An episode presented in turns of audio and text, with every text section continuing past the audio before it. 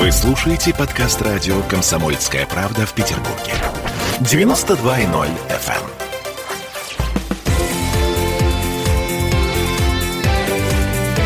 Картина недели. Всем привет! Это Петербург, петербургская студия, радио «Комсомольская правда». И сегодня мы, как всегда, уже по традиции сложившейся, подводим некоторые итоги уходящей недели. И, как всегда, с нами Александр Сергеевич Записоцкий, ректор Гуманитарного университета профсоюзов. Здравствуйте, Александр Сергеевич. Здравствуйте. И с вами Ольга Маркина. Да, друзья мои, ну начнем мы э, с простой идеи, которая э, меня, например, поразила. То, что очень много людей проголосовало за. То есть большинство россиян поддержало идею ввести в школах уроки сексуального просвещения. А категорически против таких уроков выступили всего лишь 7 процентов. И тут мы э, с Александром Сергеевичем всерьез задумались. Знаете, как с Буратино. Мать природа подскажет или не подскажет? То есть нужно ли нам действительно вводить такие уроки?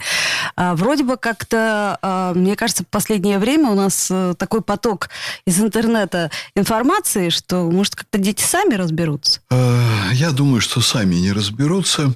И я вам должен сказать, что я этой темой озаботился намного раньше, чем это все вот пошло во всякие последние опросы. Да я думаю, что вы тоже, как мама, давно об этом размышляете. А моя научная биография сложилась так, что я был знаком с человеком, который на протяжении многих лет был самым крупным специалистом в Советском Союзе, потом в России, а я думаю, что и в мире его в Гарвард приглашали читать лекции специалистом по сексу. Ой! Да, это выдающийся на самом время. деле, да, широк, в широком, э, так сказать, спектре философских проблем, выдающийся философ, но он неожиданно совершенно получил э, невероятную популярность в стране как человек, который ввел в Советском Союзе официально в оборот слово «секс». Страшно сказать, Да, ведь секса он- же не было. Он написал, да, вот до, до него не было, при нем появилось. Он написал статью про секс, которую опубликовали в журнале «Коммунист». Я Представляю себе, что там было написано. Это была вещь совершенно невероятная, но это было так написано, так хорошо, так просто, так понятно, что редакционная коллегия, когда получила этот материал в советское время, все это было под запретом, потому как, ну, там, что происходит в спальне, никто не должен знать вообще. Вот такая была идеология. На утро Выйди- нельзя вспоминать, на Нет, работе э, нельзя обсуждать. Обсуждать нельзя. Вспоминать все вспоминали, конечно, по-разному. Вот. Но женился или вышла замуж, вот там в спальне занимайся, и никакого публичного обсуждения того, что там происходит, нет. Нельзя, не, не зря же в программе Познера одна женщина несчастная сказала, что у нас в стране секса нет. После чего над ней смеялся весь Советский Союз. Да, это Хохотали, кр- крылатая фраза. Да, потом оказалось, что Познер очень сильно порезал. Она говорила, что у нас любовь, что, что у нас э, физическое, так сказать, влечение, оно составляет только часть большого чувства.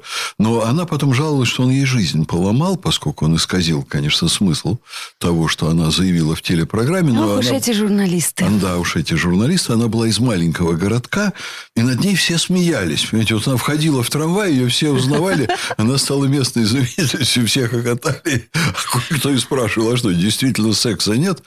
Так вот, э, этот мой знакомый, он потом стал академиком Российской Академии Образования, Игорь Кон, он ввел это слово в оборот. И потом жизнь его переориентир- переориентировала так, что он с проблем философии, фундаментальных проблем, переключился на изучение проблем секса.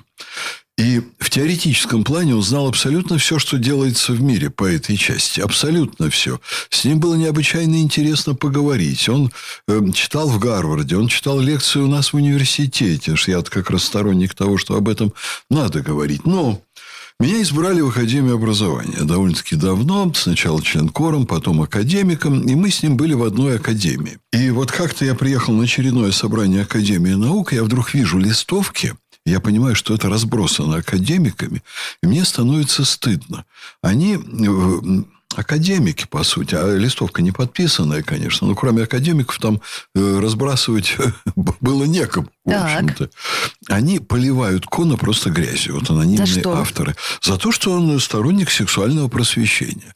И пишут, что это разврат, что это для наших детей вообще не годится, что мы должны воспитывать целомудрие и так далее, и так далее. Вот Понимаете, это было уже через много лет после завершения истории Советского Союза. Что вы говорите? Вы знаете, у меня была такая история э, с моей тетей. Она, когда вышла замуж, э, они с мужем молодым не понимали вообще, что что-то еще плюс к, так сказать, рису разбросанному, э, розам и прочему надо делать. Вот. И на следующий день, такая очень личная история, но она очень показательная. Родители его спросили, ну что, кровь была? А у них ничего не было.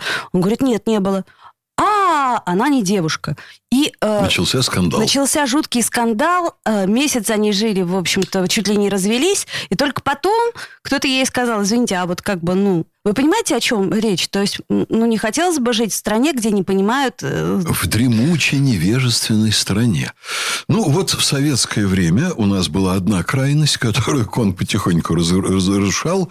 И ученые, академики были против. Это элита интеллектуальная по части воспитания, в особенности детей. Потому что воспитанием взрослых занимались очень мало. И даже вузовское воспитание, оно было всерьез в загоне. Только занимались партийные органы, порткомы, профсоюзы вот этими вещами, комитеты комсомола. Наука воспитанием, э, ну, скажем так, детей п- позднего детского возраста, молодежи, э, практически не занималась. Э, Все было отдано на, на откуп партии. А в это же время в Германской Демократической Республике, вот в странах социалистического, в стране социалистического лагеря, с той же самой идеологией, проблематика секса была чрезвычайно открытой. Считалось, что детей надо просвещать практически чем раньше, тем лучше. Это Им- вы про ГДР говорите, про да? ГДР, да. Им надо помогать входить в сексуальную жизнь. Им надо помогать разбираться с противозачаточными средствами. Иначе там ранние аборты, там травмы психологические девочек и мальчиков. Иначе дети учатся в подростковой компании или учатся по надписям в публичных туалетах и рисункам. Это заменяло уже наскальную живопись. Но степень дикости была, может быть, даже намного выше, чем в первобытном обществе в плане секса. Потому что там все было естественно. А здесь еще социальная среда многое приносила, привносила того, что привносить не нужно. Где истина, спросите вы меня? Я вот все-таки как ученый со стажем, изучающий эти проблемы и занимающийся там различными аспектами социальной жизни, в том числе и любовью, и там интимными отношениями, и как ректор вуза я должен... Вынуждены, так или иначе, вникать. Вынуждены. Я не могу сказать, что у меня это главное направление в работе, что на первом месте все-таки обучение, но воспитание тоже очень важно. Вот я вынужден вникать. Я хочу сказать, что истина она не то чтобы где-то посредине, но истина, конечно, она далека от крайностей, но она приближается к, соци- к необходимости просвещения. Другое дело, что вот сексуальное просвещение, технология, что, как, должна быть кровь, не должна быть кровь, э, должно идти, вот именно сексуальное просвещение должно идти рука об руку э, с воспитанием настоящих ценностей. То есть дети должны воспитываться в духе признания базовых ценностей культурных. Они, э, конечно, могут быть названы и христианскими. Это ценности, которые... Ну, вот что в христианстве, например? Давайте в сторону отставим домостроим. Там многие положения которых, конечно, они давно устарели, они относятся к другой эпохе. Но, тем не менее, значит, есть ценности, которые выработаны тысячелетиями культурного развития. И социальные уклады могут меняться, политические формации могут меняться, экономические могут меняться. Но любовь – это ценность, семья – это ценность. А сексом занимались всегда. Ну, так и семья, она имеет историю многие тысячелетия. И детей мы должны воспитывать, мы ими должны заниматься. Секс – это то, что природой дано, но есть очень много того, что дано человеческим обществом. Э, Вот я сейчас сторонник такого взгляда, что сексуальное воспитание должно идти рука об руку с формированием вот настоящих ценностей, которые уходят своими корнями в глубины культуры. Надо разбираться в сексе, надо, надо понимать, что вот дает счастье в жизни человеку, надо. Но и здесь ведь не все так просто, понимаете? Дети должны маленький, понимать вообще на самом деле ну, какие-то основы этого всего.